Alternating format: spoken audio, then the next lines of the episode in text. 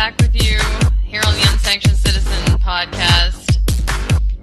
I just wanted to remind everyone that there's a there's a man named Anthony Fauci, and uh, he's done quite a lot of significant work during the pandemic as kind of one of our flip flopping architects of rules and regulations to wear a mask, to not wear a mask, for children to wear a mask, for children to not wear a mask, to take the vaccine, to not take the vaccine, to take a take a booster, to wait to take a booster, to take three boosters, go back to not taking a booster, and so forth, and so on. And so it just so happens that I had lost absolute and complete and utter faith in Seattle. So I moved. I moved away.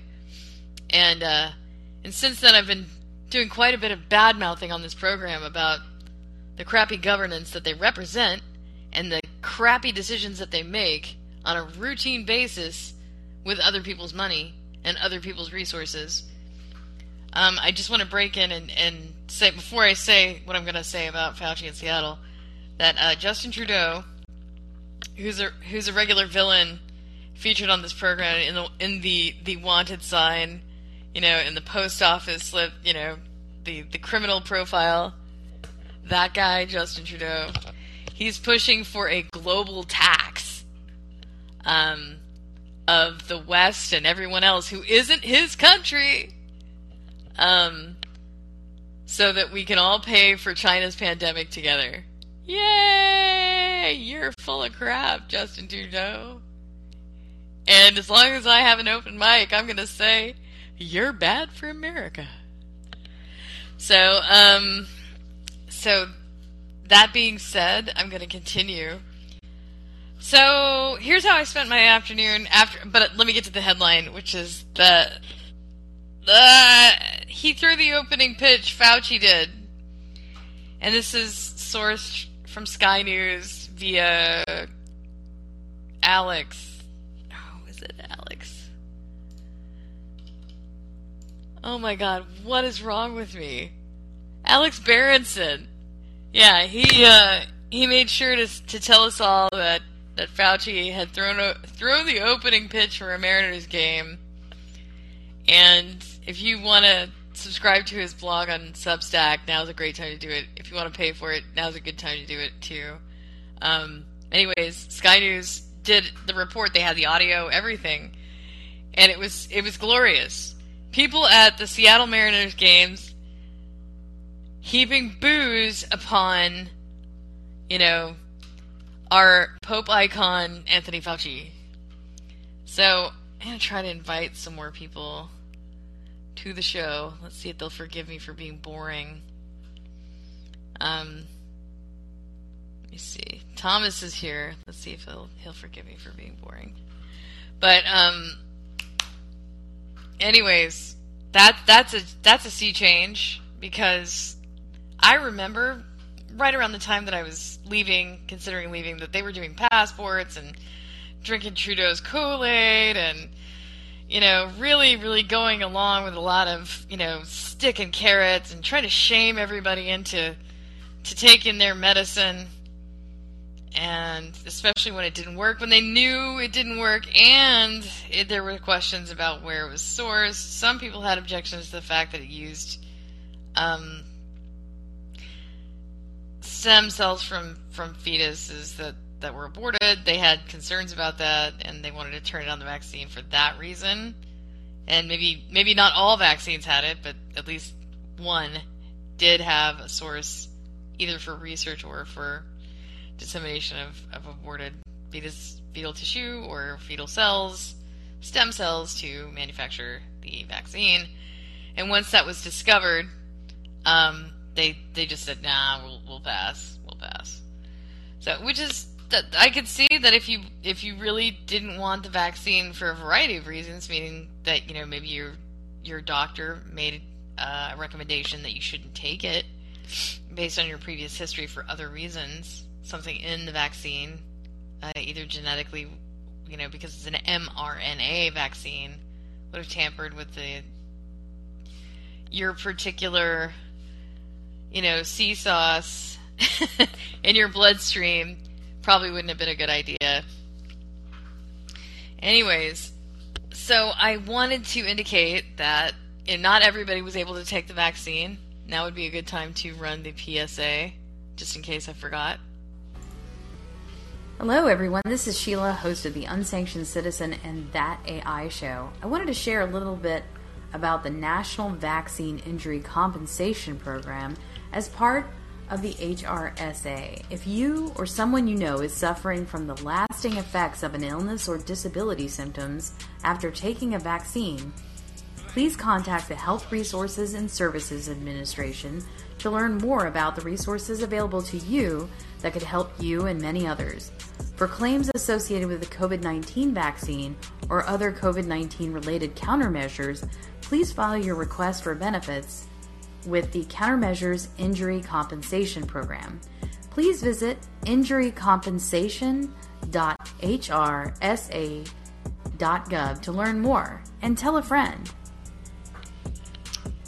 Okay, so that's done. Uh, we did our duty, and I, I, wanted to at least indicate that. So, how I spent the majority of my afternoon after last night's interesting, interesting, interesting discussion um, kind of explaining to Yo Dum Dum here why we have an un a, a non-filter and no filtration system that basically aggrandizes the the astronomical wealth of the Mexican Sinaloa, Sinaloa and PNG and uh, Chinese triad cartels in North America. Yeah, the reason why this is happening is because is because the Aspen class has decided that immigration is better for the economy, unchecked immigration, any immigration, because they suddenly woke up and said, "Oh my God, there's not enough Native American, native, native-born American people, native, native U.S. citizens being manufactured." There's not enough babies that were made. They apparently women stopped making babies in America. They they just said, "Nah, we're gonna we're gonna scale back after 2007." Now there are a variety of reasons. They they did indicate that the recession was a reason not to breed. Yeah, I would say not having money and not having a consistent income being on the verge of homelessness, moving back in with your parents when you're 35 for a place to live because the economy's crap, and not wanting to bring a child into a world or an American society where you have mass surveillance, where your rights are depressed, where your government uh, represents torture and lying and, you know, various acts of mass hysteria overt threats to you know nobody wants to seem to acknowledge that. They don't want to say or cop to the fact that you know they've made life in america kind of unfair and depressive. Um, that our leadership has not been optimal you know that, that we're, we're really not a trustworthy people so you know the people who who bring people into the world, namely women, uh, who are just saying, like, okay, well, you know, I'm not trusted. I'm not a trusted person. I can't have a private life anymore because, you know, Robo Skynet is going to be watching every damn thing I do, and I have to use a computer now. They made it so I have to use a computer for everything. Everything be in my phone, everything be on my computer. So it's really kind of not a good world to want to bring kids into. You know, I know I personally have felt that. You know, like I don't really feel good about bringing a young person, a small tot, into this world because of the uncontrolled outcomes and uh, the rando way that anyone can become criminalized for anything and nothing.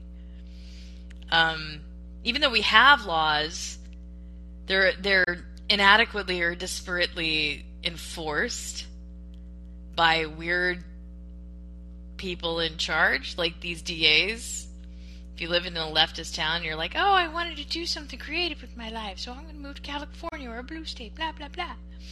So a lot of people did that. Uh, I was probably one of them.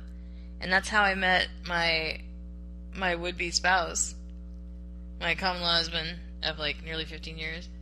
And, uh, but we have no kids, and that's one of the reasons. We just don't know what's going to happen. And so there's been a lot of turmoil. And, you know, you never know where the autocracy is really going to come from either. You know, sometimes it's got uh, the face of the, you know, conservative religious right, and sometimes it has this, like, batshit leftist, you know, Antifa black bloc. And sometimes they kind of merge a little bit. And so they look like kind of, you know, heinous militant, you know, they you don't know what you did wrong. You're just the wrong guy. You're just bad. You're bad because you're you're the wrong person. So, you know, it that's a crazy place to try to put your trust in society that they'll bring your kids to education or not harm. Like, I'm not saying that they'll put rat poison in the school lunches, but almost. Almost. I mean, I have seen some of the things that have happened to parents just recently, and I'm like, yep, yep, made the greatest, bestest choice. Made the greatest, bestest choice not to make babies after 2007. So when the Aspen economist, economics professor from Maryland said, I don't think women are going to change their view on this. You know, I don't think anything's going to change very much about native native born US women feeling okay about bringing babies into American society. You know, I'm surprised that they're not talking more about this. Because they don't want to admit that they engineered a society that sucks. A society that's over dependent on you know, tech wealth that doesn't, you know, creates a serfdom, and where they they deprecated the, the monetary existence of people who have to work for a living in America. They outsourced all the jobs, and I'll just say it as concisely as I can. I said I think the one problem with the current Aspen cache of neoliberalists, globalists, and geoengineers and financiers is they made a habit of devaluing the U.S. native workforce by outsourcing, too many mandates, and high handed policy from an isolated class of PRC deferential economists. Okay, and so these are people who are like, wah, wah, we're just going to give China whatever they want because corporate. and so it was really a huge revolution today for me to sit on my sore duff after working really hard this week, by the way. And I went to work. I, I went back into the into the work yeoman workforce, okay? And I'm I'm happy and proud to say that I did because they're all belly aching that there's not any nobody wants to come to work. Wah wah wah. Nobody wants to come to work. And have you made it worth their while? No, you've increased costs and you've deprecated wages. Why should they want to come work for you? You told them that, you know, they're not good enough to work for you. You'd rather have cheaper labor labor that will drive down their wages coming from wherever. And so there was the highfalutin idea that it's like, okay, well, we're just going to go to these remote areas and create war and chaos so that it drives people into into the American state.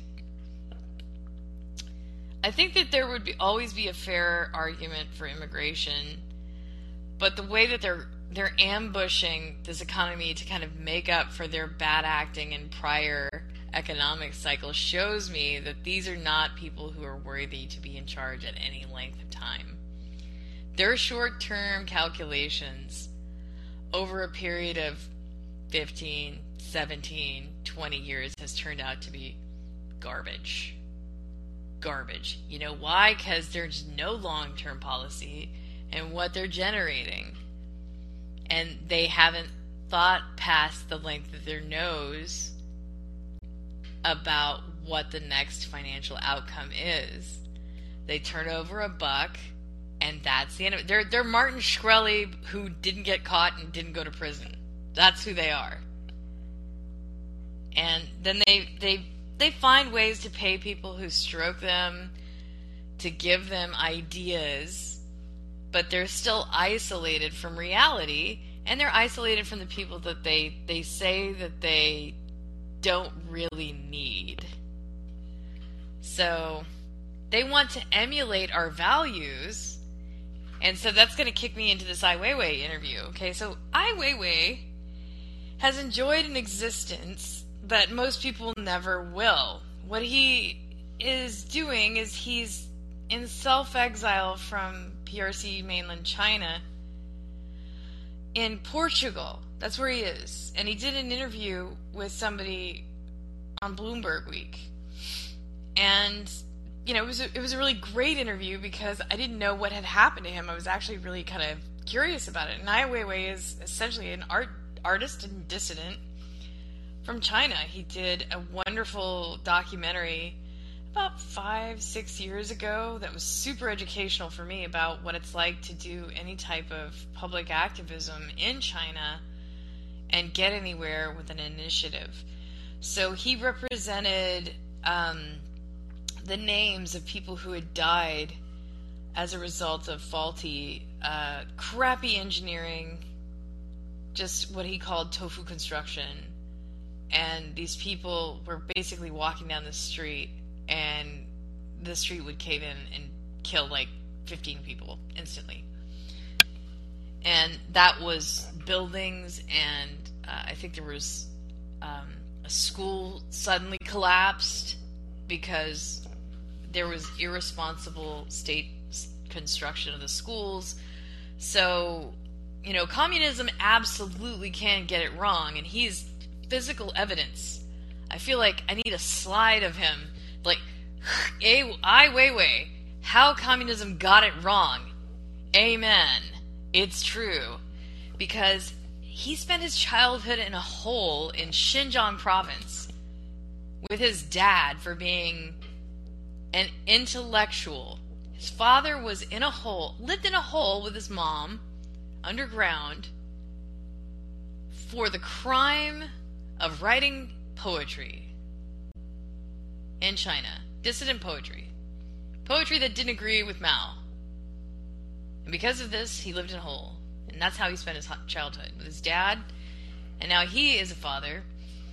And so he doesn't want his child to experience any type of authoritarianism at that caliber, frame rate, volatility, you know, succession. He doesn't he doesn't want it to succeed in perpetuity.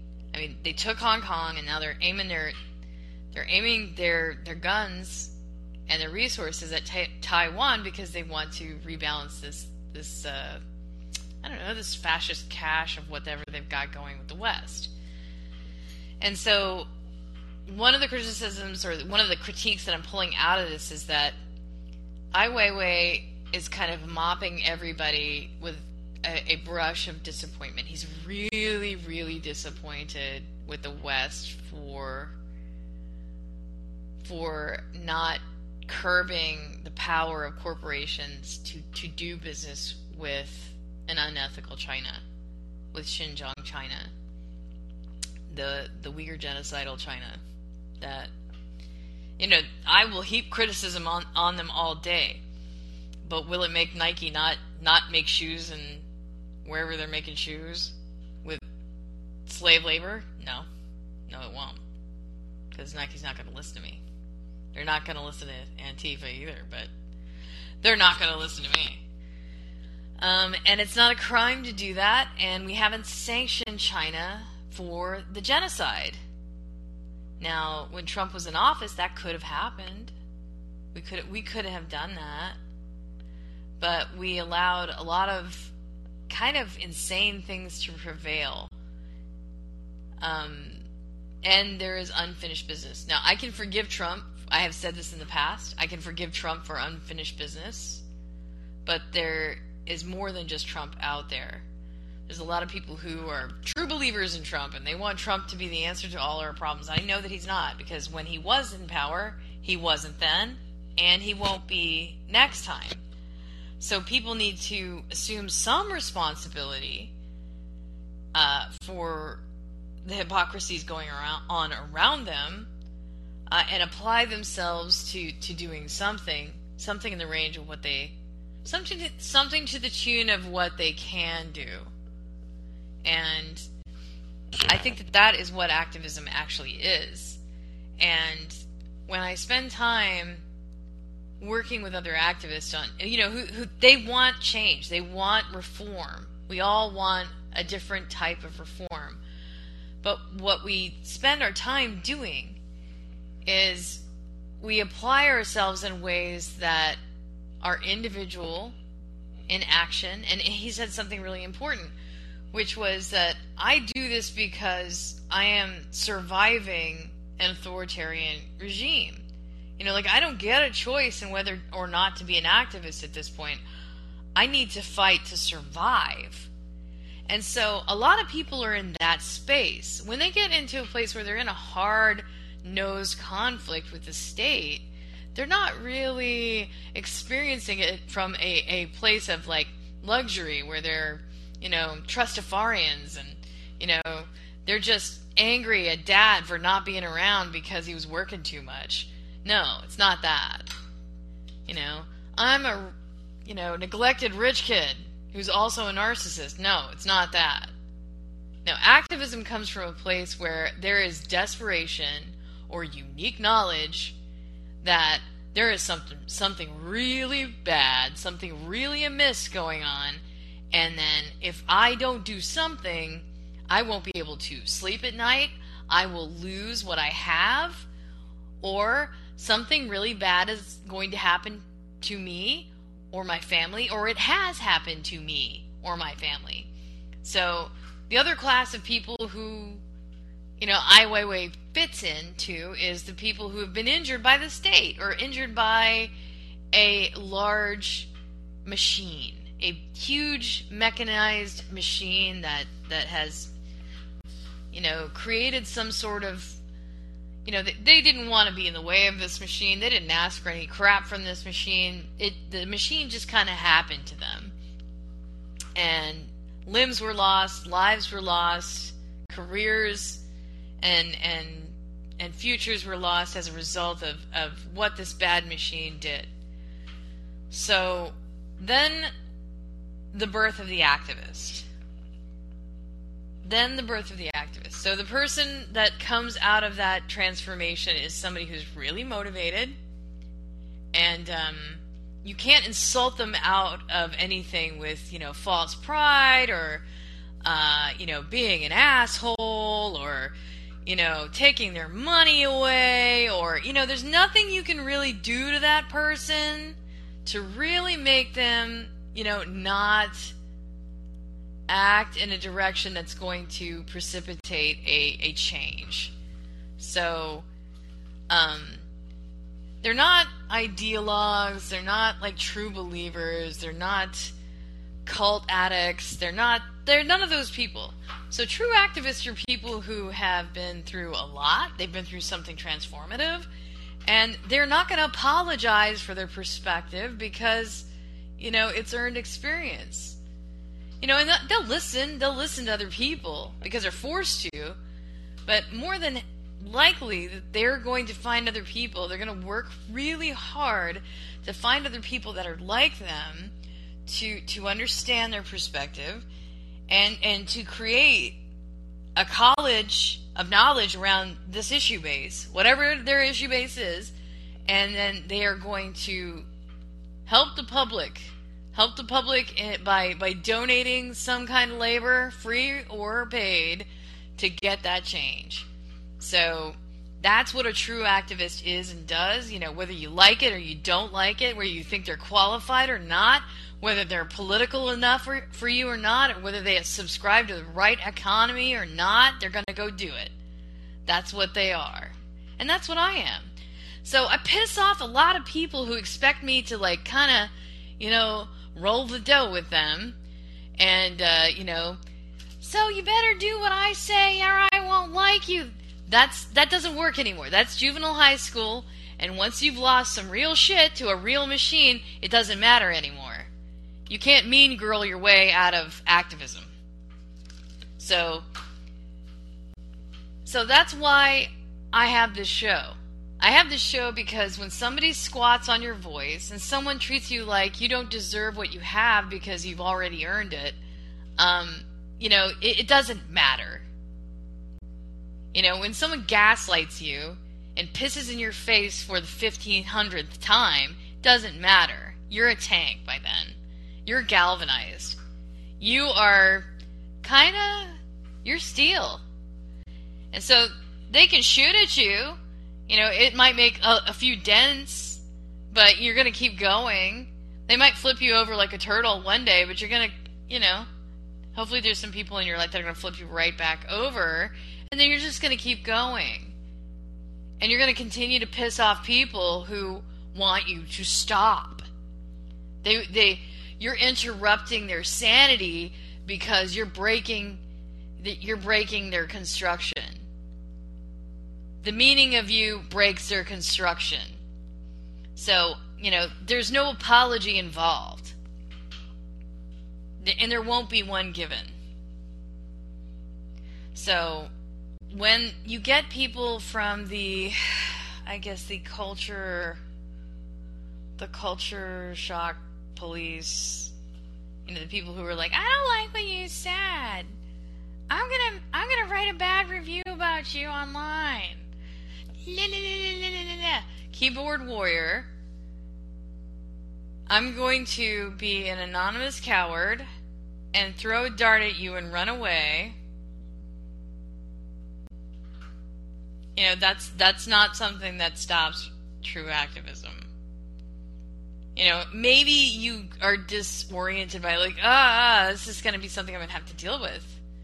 But um because other people are disturbed by it. Not tonight, Jonathan. But I'm not going to to sit around and, and just take take hype from people who who don't have my problems, don't care about my problems, don't you know the, the worst problem they're having is finding enough gas to get to their um, narcissistic appointment. Okay, that's that's the top rung of what they're dealing with.